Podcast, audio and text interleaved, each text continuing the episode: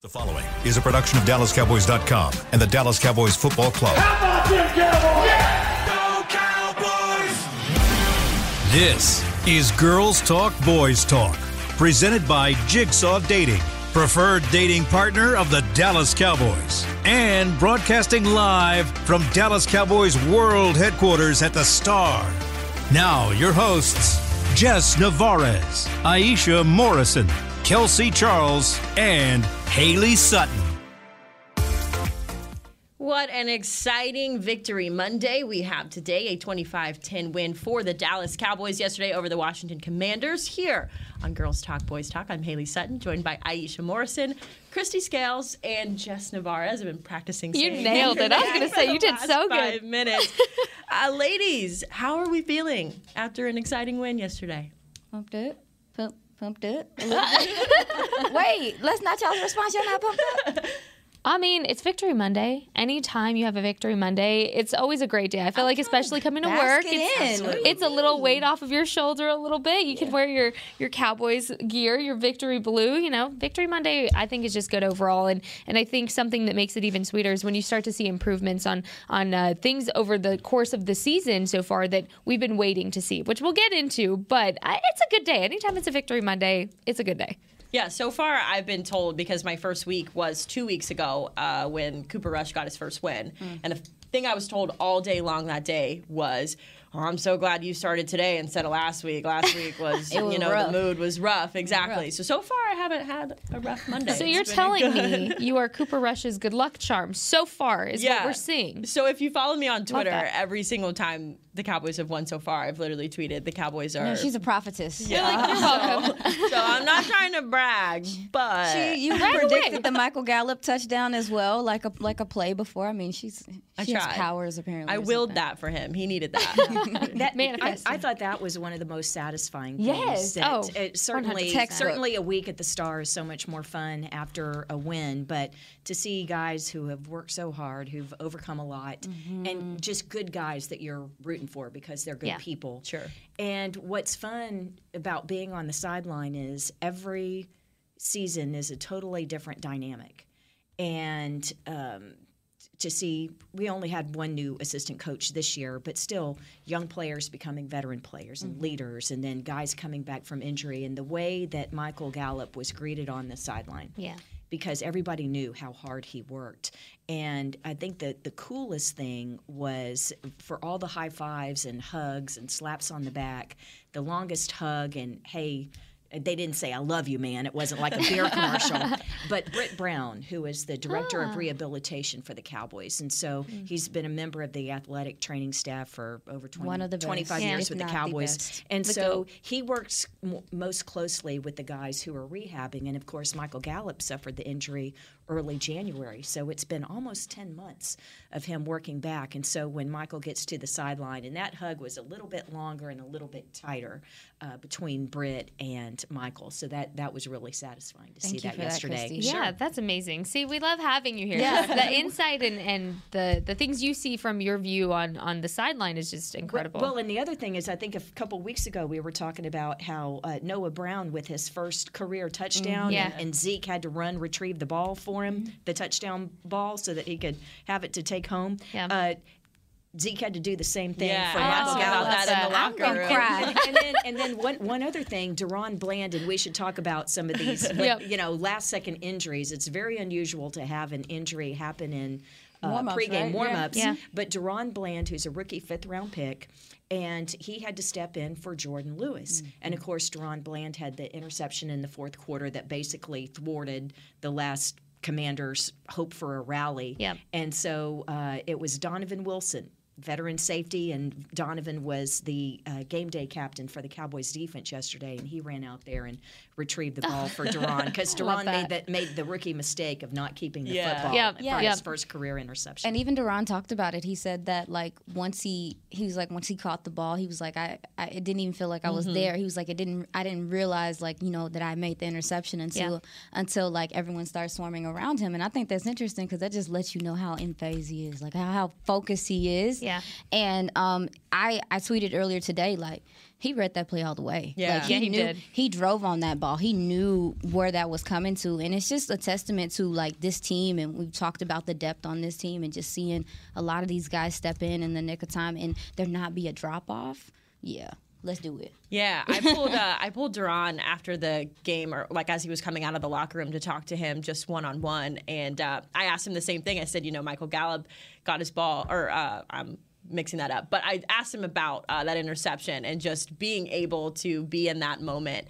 And uh, he kind of said the same thing. He said, you know, like yeah, I kind of just blacked out, but the thing that he kept talking about was the surrounding cast that he had that made Yeah. him ready for that moment. You know, like sure, he finds out minutes that he's going in to start uh, for the first time as a rookie, and he didn't feel that way because he knew the preparation and the room that he's been in and what he's been surrounded by at practice and stuff. He felt ready and Yeah. compelled to play. Yeah, he, so had, he has such a strong camp, and, and I think that that fans who uh, don't follow the game super closely uh, don't have a true appreciation for how difficult it is to play uh, in the slot at cornerback. because most cornerback, you know, you're playing out while you think of Deion Sanders and the skinny fast guys who are chasing the wide receivers down the field, and yeah, that's cornerback, but to do what Jourdan Lewis does, to have that skill set to be able to play in the slot, which means there's a lot more traffic means it's a lot more physical. You have to be a willing tackler, you know, because you're there, you know,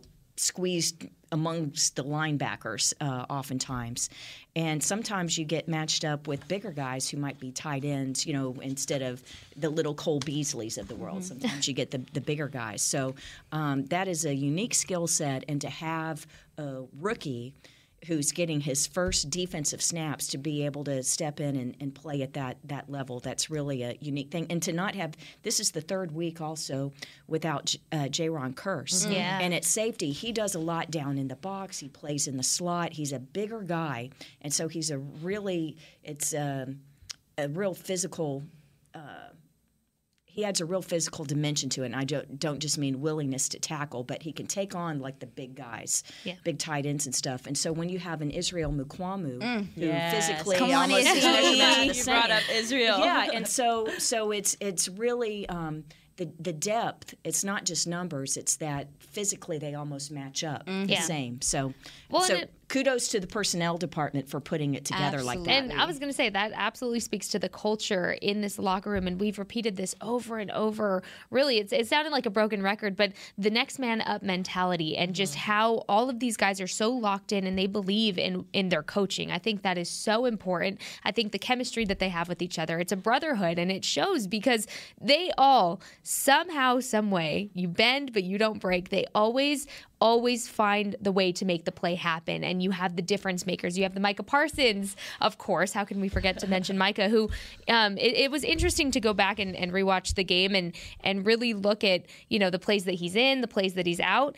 And how he allows for those plays to happen. When you really go back and dissect everything, Micah Parsons is just so special. And we, we keep talking about this. And how can we forget Trevon Diggs? Ladies, he had such a great game. I think this was something that has been brewing for Trevon. I think him going into week four and and people saying, "Oh, he had 11 interceptions last season. What's going on? We haven't seen Trevon. Where's Trevon?" And and just all that talk, right? He came out this game and to be honest, when I went back and I watched and I was writing notes, I, I names that I, I feel like I'm starting to repeat a lot. He was such a difference maker in this game alone, and he was bullying on the field. I mean, he was making his presence known. Trevon had himself a night, and I just I was so happy to see him come back and, and really come back in full force. Yeah, I agree. Uh, my favorite stat that we've been talking about, uh, which Aisha's caught on to, is that this is the third straight game where Trevon Diggs has made a game ending play, basically. Yeah. And uh, it just speaks to uh, how much he's elevated his game. He's playing such better, more disciplined, more physical football. He had the pass breakups. I think he had three pass breakups uh, in yesterday's game. So just to go from being the guy who catches the interceptions to, you know, a corner who is going to make those game saving plays or a guy you can depend on to make, uh, you know, an important tackle at an important part of the game. I think it's really kind of made him a little bit more dynamic Yeah. uh, of a football player. And I think that key drive on that fourth and 15 in the fourth quarter, where the commanders kind of had a pulse, it was a real make or break where he swatted that ball. I mean, Yeah. that was the difference maker. And, and I think. Um, you, you go back and you look, and he was reading that all the way through, and just his awareness of where to put his body every single time, even when it comes to I'm barely going to tap the ball, but I'm going to tap it in a way that that receiver's not catching it. I, I mm-hmm. mean, his his awareness to his body is just incredible. Yeah, and that's something I think. I mean, I, I think I said it like a couple of weeks ago. Like he was in practice and he was barking at his teammates. He was barking at Noah. Noah was looking at him like, "Come on, man! Like we're practicing." But his his competitive fire. yeah. When he deleted Twitter, you you started seeing him in practice, and the guy just really seemed like he locked in. And I also think it's important that we remember this is his third year like cornerback is a very difficult position to play and i think that you know we're just seeing these guys develop in front of us and the stickiness that he's playing with is different. Like you can tell that he's reading and also too there was a couple he bait he baited he baited him like uh, quite a few times yesterday and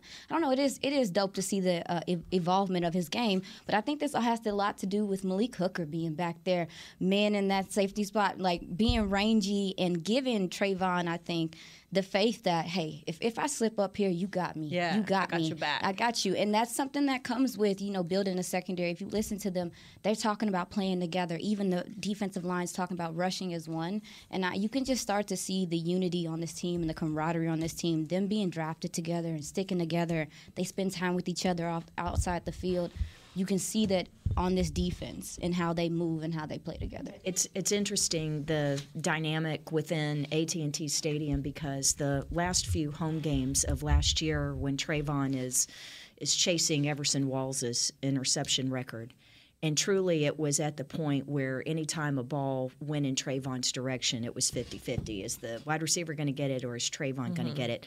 But the energy at AT&T Stadium every si- every time a pass was directed towards Trevon, it was palpable. I'm not I'm not trying to be dramatic. No, I was but there, I'm it saying. I'm saying you can feel it, and and only a couple of times have I experienced that Mm. on an NFL sideline. And we didn't get to play in Chicago often, Mm-hmm. but when we did, and Devin Hester, who was a finalist for the Hall of Fame last year, who was arguably one of the great punt returners, return specialists in NFL history, but when he would drop back for a punt, everyone was on the edge of their seat. Usually, a punt's coming. All right, there's going to be a commercial timeout. Everyone's making a break for the restroom or to the concession stand. But no, not in Chicago. Everyone's on the edge of their seat because something extraordinary is about to happen. And it was that way for a couple years. Um, at Texas Stadium, when Deion Sanders played for the Cowboys, and he would be back there for a punt, you could just—it was tingly. You could feel it. Yeah. and that's how it was. Um, that that's how it was towards the end of last season with Trevon Diggs because everyone just wanted hit that record. Of course, he ended up tying Everson Walls for the most uh, interceptions in a single season in Cowboys history. But it, it, that's you know, and also to look up and just see all the number seven jerseys up there. Yeah, you know, people are Y- yeah, yeah, yeah. You don't see too many cornerbacks with Yep. jerseys. Yeah, and I like to. Uh, we just had Mike McCarthy's press conference uh, Mm-hmm. a few minutes before we started the show, and uh, all this talk about defense. The last question he was asked was, you know, just how good is this defense? How good can they be? And uh, Mike McCarthy, one of my favorite things he said today, he said the defense is like our team's thermostat. They set the tone, and I love that. That's just become this team's identity, That's right? crazy. You know, Yeah. like sh- you know, it, it doesn't matter if and when you know Dak comes back on the offense. Right now, the focus is on the defense, and the defense. He he said that they were the consistency on this team. He, he, the defense is what's keeping them, you know, in this season. Uh, and so I love the idea of a cornerback being palpable with that energy because that's how Mike McCarthy. Um, described this defense. So a lot of good stuff on that side of the ball. Let's quickly to talk injuries because there was a couple um, that McCarthy gave us an update to. The first one, obviously, I think everyone's worried about is Dak Prescott if he's going to be coming back for uh, next week's game against the Rams. He did say that Dak has a doctor's appointment later today. Uh, so he will T- be tomorrow morning. Tomorrow morning, Tuesday morning. I'm so glad you were there. Uh-huh. That went Yeah, right Tu- over my Tuesday head. morning. hmm So he has an, um, a doctor's appointment tomorrow morning, and then some good news as well uh, with Noah Brown and Quinton Bohanna. Both of them, uh, all signs are pointing to being good. And, and, and, and see the the thing that. Um, the thing that's important about injuries is not just oh Noah's going to miss a series or 2 Mm-hmm. on offense. It's within the game. Noah is the personal protector on punts, so there is a domino effect Yes. on the, Yeah. these guys. It's like ah, it's a back, you know, Noah Brown. Well, then you have you know instead of just one personal protector, Noah, they end up taking uh, Tony Pollard and Rico Dowdle and putting them side by side in front of, of Bryan Anger. So there is a domino effect. But and then when when Quinton Bohanna went down with that shoulder injury, when they when they come to the sideline, actually. They don't even come to the sideline. They just head straight up the tunnel, up the end zone. And if you're if you're ever at AT&T Stadium or you're watching a game and you see the trainers or the doctors take a player straight off and they're heading up towards uh, the tunnel behind the end zone, that's not good news. Yeah. Because when you go up that way, you know what's at the end of that tunnel? The X-ray room. Barnacles. So, so I was going to say the point you of no return. I was going to be very dramatic. no, no, you, you don't. You don't. You don't want them to head that direction. You Yeah. want them to come over and get checked out. Like for example, Zack Martin. It looks like oh my gosh, you know, with, with it. And Zack is like the uh, Black Knight and Monty Python. I mean, he is like just but a flesh wound. I mean, to get, him, to get him to come off the field, I mean, they're just going to have to amputate something. But but when he comes over and and luckily they he just ended up having his. Uh, right ankle retaped, and he got back in the game. And I think he only missed uh, two plays, maybe just one. But um, I know we're up against a break. But at one point, I want to tell the story of uh, we talked about Jourdan Lewis uh, missing the game and DaRon Bland, the rookie, having to step in. But Jourdan Lewis missing uh, the game because of an injury that happened in pregame warmups. Yeah. I actually once saw an injury that happened between the national anthem and the coin flip. Oh. oh my I don't know if I'm supposed to laugh or not. Oh no. Oh, that's that's a good teaser. Yeah, go. I definitely want to hear more about that. So we're going to go ahead and take our first break here on Girls Talk Boys Talk, sponsored by Jigsaw, the preferred dating app of the Dallas Cowboys. And we'll be right back with a juicy story from Kristi Scales. At Jigsaw Dating, we obviously want the Cowboys to bring that sixth ring home. But to be honest, we're more focused on finding the person who will put a ring on your finger. That's why we created a dating app that reveals your face through meaningful conversation, so you can date deeper. Because it's personality that matters the most, not looks. Join Jigsaw Dating today, dating partner of the Dallas Cowboys.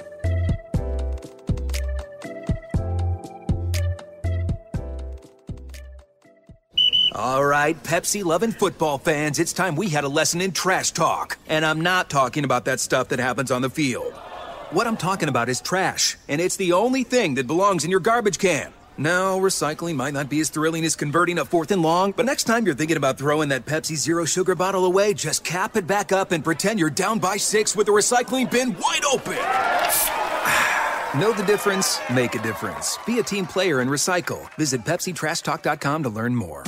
I'm Dak Prescott, quarterback of the Dallas Cowboys. And they snap it to Prescott, who looks right. It's not there. He escapes left. He'll run for a first down. Just like football, when it comes to crypto, it's important to have a team you can trust.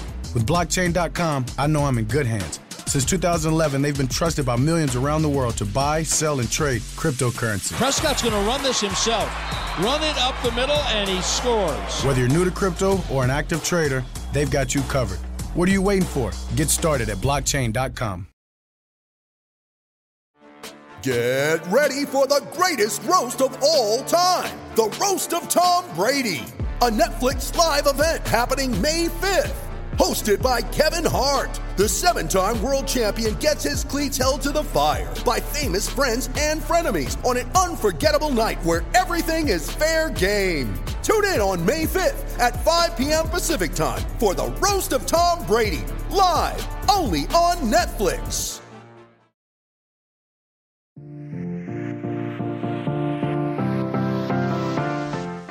Welcome back to Girls Talk, Boys Talk, sponsored by Jigsaw, the preferred dating app of the Dallas Cowboys. Kristi Scales with a good story, but first. All right, we'll get the ultimate fan experience for the ultimate Cowboys fan. Join Dallas Cowboys United, presented by Globe Life, starting at just $20. Uh, sounds like a good deal to me.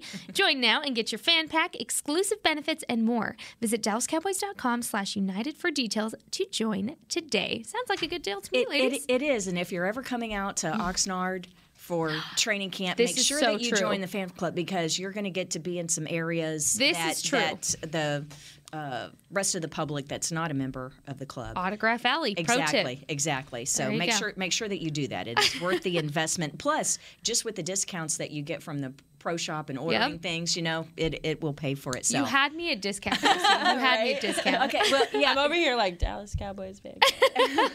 Well, no, I, I wanted to uh, talk about because I guess over 24 years on the sideline, I mean, there were several times where something has happened in pregame warmups, uh, or may, but usually it's a guy who was fighting an injury coming in or Yeah. rehabbing, and then something happens. Maybe they retweak something. But Jourdan Lewis, the uh, cornerback, not being able to play yesterday against Washington, DaRon Bland having to step in, uh, that was pretty last minute. But it does not t- top what happened two years ago and uh, getting ready to play the Pittsburgh Steelers. And we've we've already had the national anthem. Now we're getting ready for the the coin flip. And Tyler Biadasz, it was his rookie year, but he was our starting center. And he's like feeling the, the back of his, his leg, like his hamstring. And he comes over and he's talking to the medical staff. And the, the I'm usually over on the side by the offensive lineman. So I see all this happening. And all of a sudden, I can just see Tyler just getting frustrated, and, uh, you know. And then Joe Looney grabs a football and is doing some last minute snaps. And so Tyler Biadasz, the starting center, missed the game because he tweaked his hamstring between the national anthem and the kickoff. Wow. What was he doing? Just Yeah, no, they hanging just they just kind of do some light. It, the jogging. That's a little too much. The- Keeping their body really- warm? The, the, the offensive linemen don't really jog. No, Yeah. but what they'll do is they'll get in their stance. The the centers will get down and you know snap the ball. Yeah. But usually the offensive linemen just kind of work, you know, stepping back and Yeah. pass pro that kind of thing. Huh. But something happened, and so I mean that was absolutely the craziest. But one thing that Mike McCarthy mentioned earlier today in his press conference, the really unfortunate thing about these injuries that happen in pregame warmups is uh, the inactive list has to be turned in 90 minutes before kickoff. Yeah. So Jourdan getting injured after that, you know, within that 90 minute period um, means that they weren't able to activate Nahshon Wright. So they could have gone, they could have had an extra cornerback available. Now, Nahshon does not play in the slot the way that DaRon sure Bland does is. And that's, sure does and that, that that's why you had that's why you had Wright inactive instead of uh, Bland inactive because Bland has that skill set to, to play in the slot. So that's that's why even though DaRon's a rookie and Wright's a second year guy, why you have him active. But uh, yeah, you it and it, and it also affects special teams and things Yeah. like that. So again, there's there's a domino Effect. yeah. And I'm glad you brought up special teams because something that Aisha and I, I mean, we were we were going before the show just talking about you know really all aspects and and I feel like. Uh, and Aisha can definitely give you more insight on this because she's the one that brought it to my attention when I was going back to watch the game. Is the Washington punter had our special teams kind of struggling a little bit? I mean, KaVontae Turpin, who's been producing and who's been giving f- good field uh, position for the Cowboys offense, he was he looked like he was struggling a little bit, but I really don't think that even struggling is the right word for that. Um, he had that ball that bobbled a little bit, and and he wasn't getting quite the yardage that I think we're used to seeing him get when it comes to those returns. So Aisha, I'm I would love more insight on this because you're the one that brought it to my attention, and I can't get it out of my head now. Nah, um, what is it? Uh, Tress Way. Dope name, by the way. Um, he tore us up, didn't he? Listen, uh, the field position in this game, starting field position to me was a key part of both sides of the ball for the Cowboys. Um, at the only time they really saw success offensively is when there was a touchback. And Tress, he literally was pinning them in the 10, at the 9. At the, I'm like, tater tots, man. And, and honestly, the Cowboys, you know, punt coverage is pretty good. And these guys are getting down there. We'll have to talk about Kelvin Joseph maybe finding something there with, you know, CJ Goodwin. But it was the starting field position in this game, the way he flipped that field and made basically made the Cowboys have to work for whatever they got. The lack of field position, starting field position, really hurt the Cowboys' offense, I think.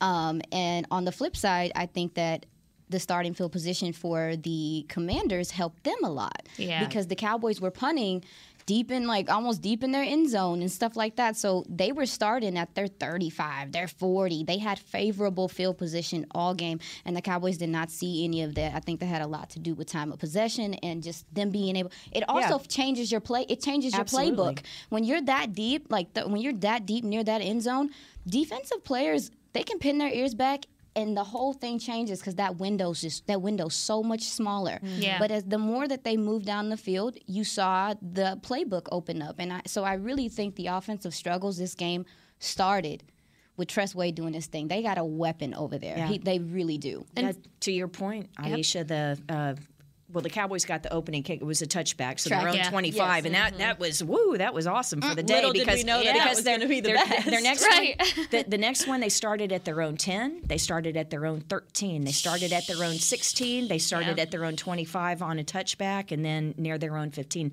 Now that's all in the first half, but a couple of those were, you know, losing the field position battle because the offense had a couple of three and outs. Tracking right? right. Yeah, yeah. So. Um, yeah, obviously a long way to go, and that you know that's one of the things uh, le- when you look at the defensive success last year was uh, Bryan Anger and Yes. special teams did such a great job of flipping the field. This is really one of the first games where the Cowboys have not won the field position absolutely. battle. Yeah, Mhm. yeah. So great point by you on that. Yeah, thank Yeah. you. And I think uh, something that was very uh, shocking, I think, for all things Cowboys was the lack of penalties this game from the Cowboys. And I ha- I will beat a dead horse with this every week. I something that I've been saying every week is I don't want to see them have penalties during a game. Those pre-snap penalties that are shooting themselves in the foot. It was really the commanders on the other side of the ball Mm-hmm. that gave up two potential interceptions that were really big, I, I would say. Oh, and, yeah. and that first I one mean, changed the game. it did, Oh, that, and- and, that was in the uh, second quarter. Yep. And uh, yeah, it was negated by an illegal contact, and it gave the Cowboys a first down on their own 33. So instead of Washington having the ball, and remember, Washington had just taken the lead, Yes. and the momentum was definitely with the Commanders at Yep. that point, and they should have had the ball, and that was that was a huge play. And something that I think going back to watch, um, you know, more of the game was somebody that I think was kind of. Uh, a, a little unspoken hero when it comes to the Commanders' penalties was Leighton Vander Esch. He was really getting those offsides penalties going. He was the one that was like getting them to to move a little bit. He was getting a lot of those offsides penalties going, which yeah, Leighton Vander Esch, good for him. I mean, hey, whatever. If, if it's not the Cowboys getting the penalties, that's fine. They only had four for 20 yards. The Commanders had 11 penalties for 136 yards. And I believe, let me see, within their first three games, they had a 12 total penalties. Yeah.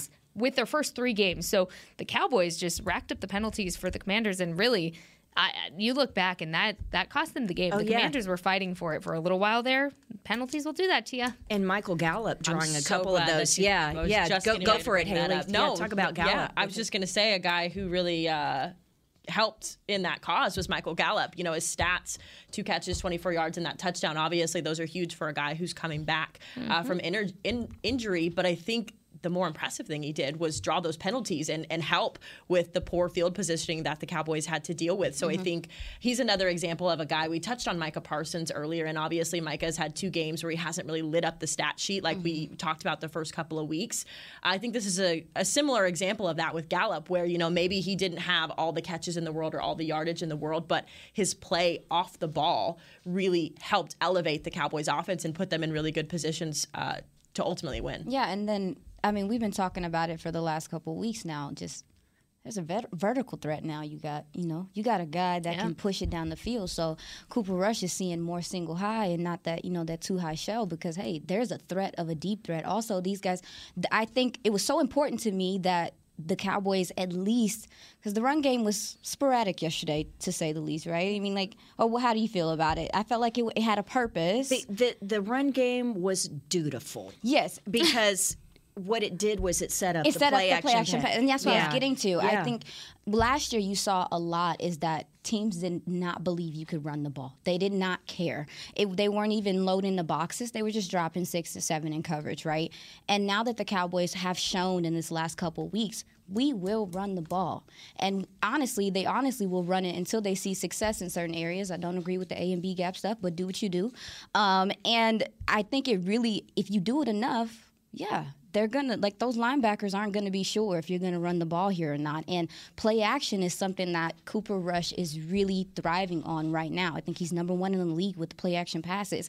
And when you start talking about kind of what the Cowboys are trying to do with starting to establish the run game and trying to methodically move this, you know, move the chains, I think that play action is gonna be a big part of this offense moving forward. And I'm excited to see them getting the deep shots down the field to get guys to hey, pump your brakes. Hey, listen, you can't key in on everything intermediate. Respect what we have on, on the back on the back of this offense. Yeah. Here's here's the thing. Uh, Ritzy and Wiley, I guess that's Wylie, Texas. Uh, can you explain more about play action pass? So Oh, somebody yeah, said that. y- yeah. Okay, So, so there we go. Yeah. So Yeah. so what's no because Go ahead, no Kristi. no I think that we need to please let us know when when there are terms tossed around Yeah. and we're not We we're not quite that. sure what uh, what's going on.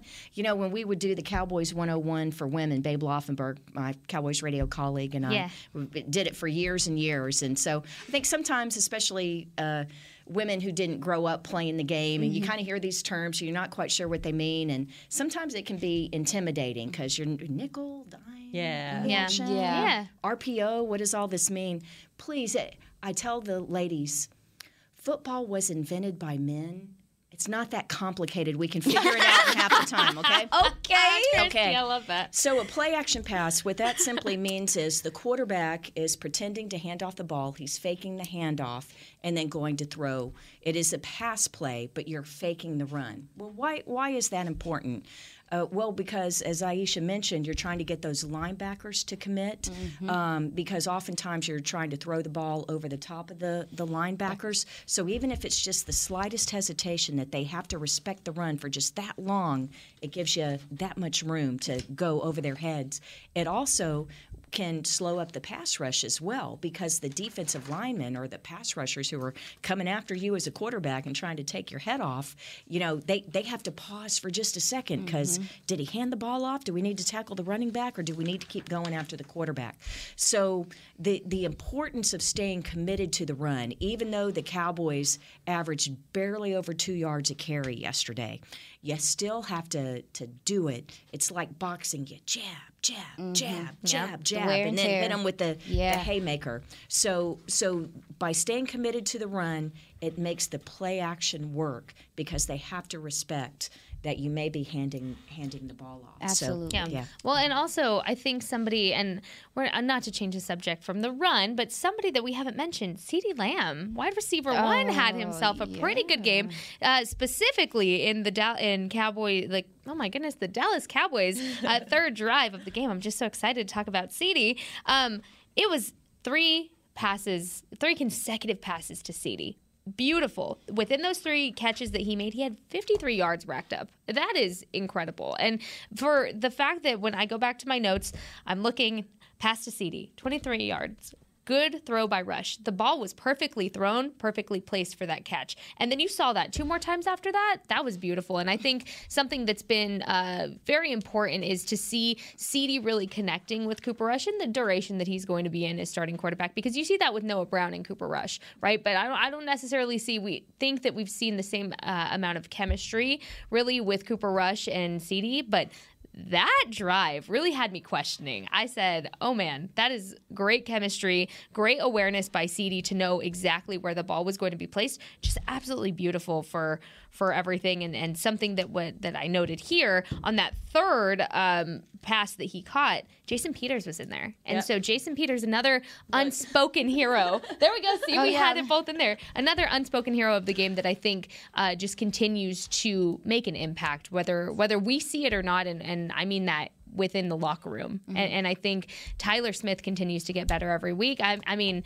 man, there there wasn't a lot to to really say that was negative in terms of penalties. Going back to the original thing we were talking about in terms of penalties for the Cowboys, which enjoy that this ve- this week. That made my Victory Monday even better. That I don't have to talk about penalties for the Cowboys. No penalties. Yeah, it's interesting when we talk about this offense uh, over the last couple of weeks, the way the conversation has shifted from Dak's out, what are we going to do, to okay, Cooper Rush can come in to win a game, like, but we'll see what he can do next week. To now, the conversation is just the consistency that he provides. We talk about the defense being consistent uh, to win games, but I think that's the way every single person in that locker room, the way Mike McCarthy, even uh, Jerry Jones after the game, that's how he describes Cooper Rush is that consistency. He's not going to be a guy who's going to go out and be flashy. He's not your game manager, as Mike McCarthy told us earlier, but this is a guy who's earned the respect from his teammates just solely by the way he he conducts himself in that backup quarterback role. So it's just been interesting to see.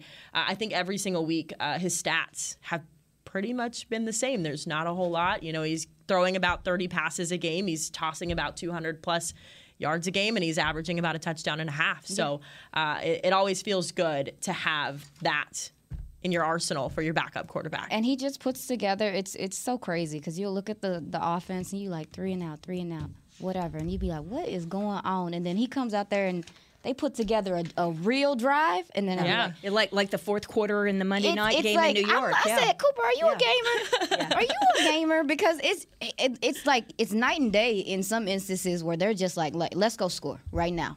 And they're not denied with the CeeDee Lamb, you know, comment that you made talking about him. I think it's important that we see that he gets in a rhythm early in the game. Um, Yeah. It sound it seems like he's that type of player that needs to get touches early. It doesn't even have to be anything fancy. Just get the ball in his hands, let him feel the ball, get a get a feel for how the game is, and then from there, let's get going with him. I, very, I'm excited. Why are you laughing? No, just be- just because that that I think it was the first play of the fourth quarter, his 30 yard touchdown catch. Uh-huh. Oh, yeah. That is the easiest touchdown catch you'll ever see for CeeDee Lamb. That was Because normally beautiful. his are like the contested catches or falling backwards in the end zone and you know all He that crazy that stuff. But yeah, just a, a post route and a guy took the outside post route. What's a post route? Oh, ladies, this is really you know a post route. Guess where you run on a post route? You go up and then you cut towards the goalpost. All right. So, um, but uh, man, I know he's like. He couldn't believe that there was nobody around him. Yeah. You know, I 'cause he's couldn't believe the there was nobody one. around him. It was wide open. It, it's like they wanted CeeDee to Yeah, have but his but, touchdown. but see, but that's. Cooper Rush looking. at Yeah. You know, you, you look middle left, and then you come back to your guy, right? So Great you've got you've got to pull awareness. the safeties. You've got to keep the coverage away so that CeeDee can work the one on one and look away, keep that safety over there, and it's by the time he reacts, it's too late for him to get back and defend the pass. Yeah. CeeDee Lamb, his second touchdown of the season. We are going to take another quick break, but we'll be back to talk more on this Victory Monday about the Dallas Cowboys here on Girls Talk Boys Talk. You're pr- sponsored by Jigsaw, the preferred dating app of the Dallas Cowboys.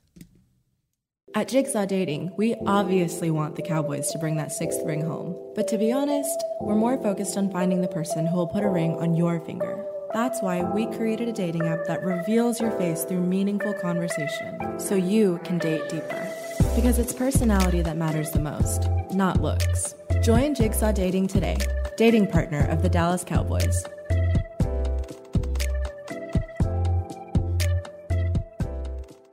All right, Pepsi loving football fans, it's time we had a lesson in trash talk. And I'm not talking about that stuff that happens on the field. What I'm talking about is trash, and it's the only thing that belongs in your garbage can. Now, recycling might not be as thrilling as converting a fourth and long, but next time you're thinking about throwing that Pepsi Zero Sugar bottle away, just cap it back up and pretend you're down by six with the recycling bin wide open. Know the difference? Make a difference. Be a team player and recycle. Visit PepsiTrashTalk.com to learn more. With Smoothie King's original Angel Food and new Angel Food Slim without added sugar, you no longer have to choose between treating yourself and hitting your goals this summer. You don't have to choose between great taste and feeling great. Because at Smoothie King, every blend is made with whole fruits and no syrups, so you can satisfy your cravings without compromise. The only choice you will need to make is which one is best for you. Try our classic Angel Food or the new Angel Food Slim, blended without added sugar. Smoothie King, rule the day. You ready? Showtime. On May 3rd, summer starts with The Fall Guy. Let's do it later. Let's drink a spicy margarita. Make some bad decisions. Yes. Audiences are falling in love with the most entertaining film of the year. Fall guy. Fall guy. Fall guy. That's what the poster said. See Ryan Gosling and Emily Blunt in the movie critics say exists to make you happy. Trying to make it out? Because I don't either. It's not what I'm into right now. What are you into? Talking. Yeah. The Fall Guy. Only in theaters May 3rd. Rated PG-13.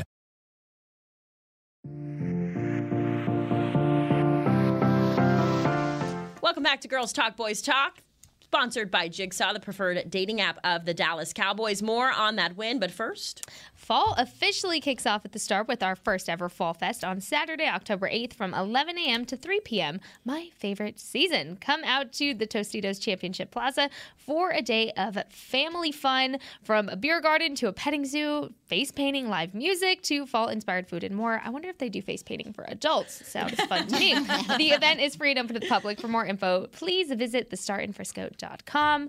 I'm not kidding. I love pumpkin season. If you're gonna paint anything on my face, better be a giant pumpkin. So, so you're getting the pumpkin lattes in July? Ah, my Chrissy, my it's, apartment. it's your fault. It's your fault. My that apartment pumpkin had lattes is yes. early in the middle of the summer. I'm the direct consumer, Yeah, yeah. and my apartment had my pumpkin decor up in July. Hey, hey, it did. hey, hey. It went from you know my summer decor to Hey, hey, pumpkin. Hey, there'll be no pumpkin spice slander. There's- Thank on you. this show. Thank you. We will agree to disagree. Respectfully, I can't wait for pumpkin Yeah, spice no, I love- to be over. Oh, my, my my, nephew's birthday is is um, Matthew. His birthday is Halloween, and until he was like nine years old, he thought that everyone dressed up and everyone handed out candy because it was his birthday. It was. Yes. It, it, it, it So- was. It wasn't And for we're not Halloween. gonna it was for ever tell him birthday. Never. He's 34 now, but Oh. uh, yeah. Well, he can still think that 34 years later. That's okay.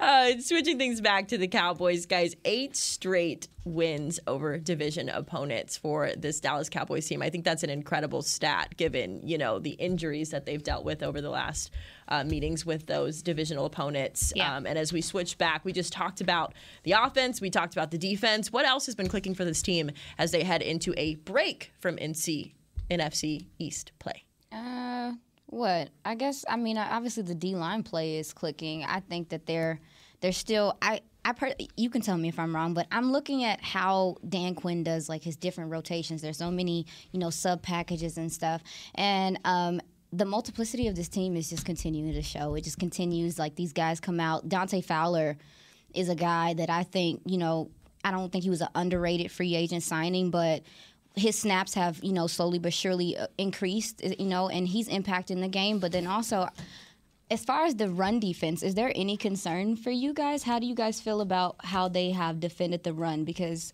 yesterday I felt like they definitely improved in the second half. You could see that Dan Quinn made it a point to shore up what was going on on that left side. You could tell that, you know, the commanders were going at that spot. What did you see, Chris? Yeah, I think uh, one of the points of emphasis last week was in terms of containment because where they got hurt on Monday was was Daniel Jones, the Giants uh, quarterback, Yeah. who got most the running yards. I mean, he just killed the the defense in that way, and so that was one of their big points of emphasis yesterday. Now, uh, Wentz was under so much harassment. Wen- Wentz has some, you know, he's athletic too. He can move around.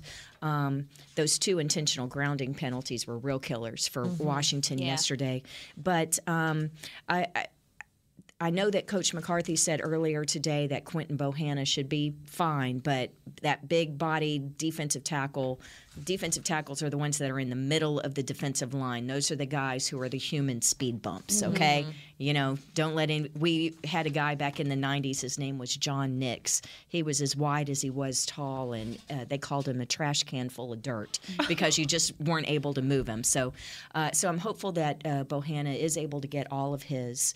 Um, uh, work this week, all of his practice reps, and be good to go in LA because uh, we need those stout guys in the middle of the line. Osa, I think Osa, he, he- he does he doesn't get mentioned a lot, but I thought he had another strong game. You're talking about the defensive line. I know that um, DeMarcus Lawrence he didn't register any sacks Let's yesterday, but all those go. The pressures, pressures. he just Yes. he is set. he's, He's the he's the war daddy. Yeah. He's- Yeah, he that, is. to use Jerry Jones's term, he's he's really the the heart of the leader of the defense, really the heart of the defense. Donovan Wilson. I know we're talking about defensive line, but he's the thumper in the secondary and delivering the hard hits and a really strong game. There were so many tackles for loss mm-hmm. yesterday, particularly in the third quarter.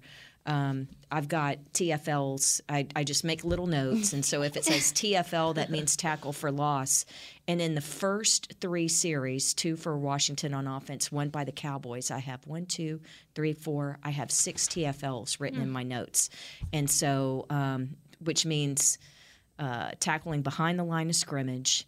And Donovan Wilson uh, had one of those. Uh, Malik Hooker had one. Yeah, he's and so so get putting the other team in the long down and distance is such a key. Something I wanted to ask you, ladies, and it's only because I missed the game. I hate when I have to miss a Cowboys game. I mean, I went back and I watched it, but I went back and looked at Cowboys Twitter, what was going on, uh, and and something that was being uh, questioned was the game management when it came to fourth downs for this game, and, and Mike McCarthy deciding to uh, forego the you know the fourth down attempt in the second quarter, um, and then again uh, let's see, it was the Cowboys' third drive and then in the Cowboys' 12th drive of the game. And so I just wanted to ask obviously, we know they trust the defense. We know the identity of this team is the defense. We just said that. But what is y'all's opinion really when it comes to not going for the fourth down? Especially this one was a fourth and one uh, over here. I believe this was in the fourth quarter. Um, and so, what really is y'all's opinion on that? Not going for the fourth and one, uh, you know, when I think they were on a roll at that point to make it. Uh, it could have been another three and out series. Field position wouldn't have been an issue, but game management wise, how do you think Mike McCarthy has been doing with those decisions? And I I know he's gotten scrutiny in the past, you know, couple of seasons, but um, I personally don't think he's doing a bad job with it. But I just wanted opinions here to open up the table to get Cowboys Twitter back on the right track. Go ahead. You, you want to take it first? No, no, Aisha? you go ahead. I'm Uh, I don't have any questions from yesterday. Yeah, I'm, I, I would say that two, almost two and a half seasons in, the thing with Mike McCarthy would be being too aggressive and going for it too much on fourth down. Sure. Uh, so I, I had no questions about yesterday. The other thing is, you were talking about uh, Haley. You were asking things that really stand out. When Brett Maher is four for four on field goals, and he's what ten of eleven or eleven of twelve so far. Booting this that year. thing. Yeah. Yeah. 10 of 11. I mean, there's just no question about it. And Money so- Maher. And and then uh, Bryan Anger, the way that now I know he had the The horrible shank. shank, Ooh, that shank was hurt me. so- that was really bad. The way that the defense was able to, stu- you know, they're, they're at their own 30 yard line and they keep Washington off the board, not even a field goal, Mm-hmm. much less a touchdown. What a standout series that was for the Cowboys defense. But Bryan Anger has been money. Yeah, he money for too. both years Money that he's Maher. with it, and so Or Money Maher, too. Yeah, other than that one shank, which was such a surprise. And I don't think we'll see that again from Bryan Anger. that was, I, I think, you know, Micah Parsons said it best last week of if you see something happen in a game, you're probably not going to see it the next week. I think you just look at it. It was almost the, the ball placement. It just, I don't think yeah, we'll just a little high. It almost went off Yeah. his ankle. It was just Yeah. probably the drop. It's- mm-hmm. Usually, if you see something like that, it's outdoors. It's really windy conditions, and I know that sounds silly because you're only dropping the ball just a couple feet, you know, from you know from your waist to where your foot strikes it. But sometimes the wind can affect a drop. That had nothing to do with yesterday. It was just a miss hit. you know? Nah, she, nah, she, uh, Kristi makes a good point. I mean, your field goal kicker is. Yeah. He he kind of looking a little automatic. I'm not gonna talk a whole bunch of mess. I mean, like You don't want to jinx Don't him. jinx Is that I what know. you're Aisha, don't I don't it. I don't personally know if it's a lot of jinxing. When you look at kickers, a lot of it's confidence, and the locker room is showing great confidence in him. I think Mike McCarthy showed great confidence in him yesterday, and people getting behind him is what's going to continue to fuel him playing well. And it looks like you're gonna need him for a little bit, you know, as your offense continues to progress. But I also want to, you know, let everybody know. Take a second and go look across the NFL people aren't just putting up 30 every game right now. This is a very progressive thing right now with preseason being changed the way that it was. So you're I think we'll start seeing offenses start to get in a rhythm here in this next few weeks or whatever, but yo like your offense eh, your offense is still finding its way. A lot of teams are still finding their way right now. Let's just be patient and see what we got. Yeah, I just feel like if it ain't broke, don't fix it, right? Right. And when There you've you got a guy like Money Maher who has been hitting so well, like Chrissy mentioned, 10 of 11, Yep. are you going to take the, the easy points or maybe chance it on fourth and one and possibly get closer to the easy points. Yeah, because that D line, that D line, we didn't talk about it a whole bunch, but don't sleep on Payne and Allen. Oh, they, were, gave, they were tremendous. They, they were tremendous. I saw. I was watching the game again yesterday. I see 94 chasing after Tony Pollard. I said, "What is this? This Oh, is a D man. tackle." The- it- and the two, having the two of them side by side. Now it's going to be a chore this coming Sunday against Aaron Donald, but to have Yeah. two first round picks back to back years, Alabama, they, they they were outstanding. And like I said, that was beating your head against a wall for Zeke and Pollard yesterday. But credit to Kellen Moore for keeping keeping with it, softening them up, and setting up play action. Absolutely. Credit to this Dallas team for picking up their third straight win. They are now 3 and 1 on the season and they will face the Rams next week. We will break it down even more on Girls Talk Boys Talk coming up tomorrow, but that'll do it for us today. For Aisha, Kristi, and Jess, I'm Haley Sutton and we will see you next time. This has been a production of DallasCowboys.com and the Dallas Cowboys Football Club. How about this, Cowboys?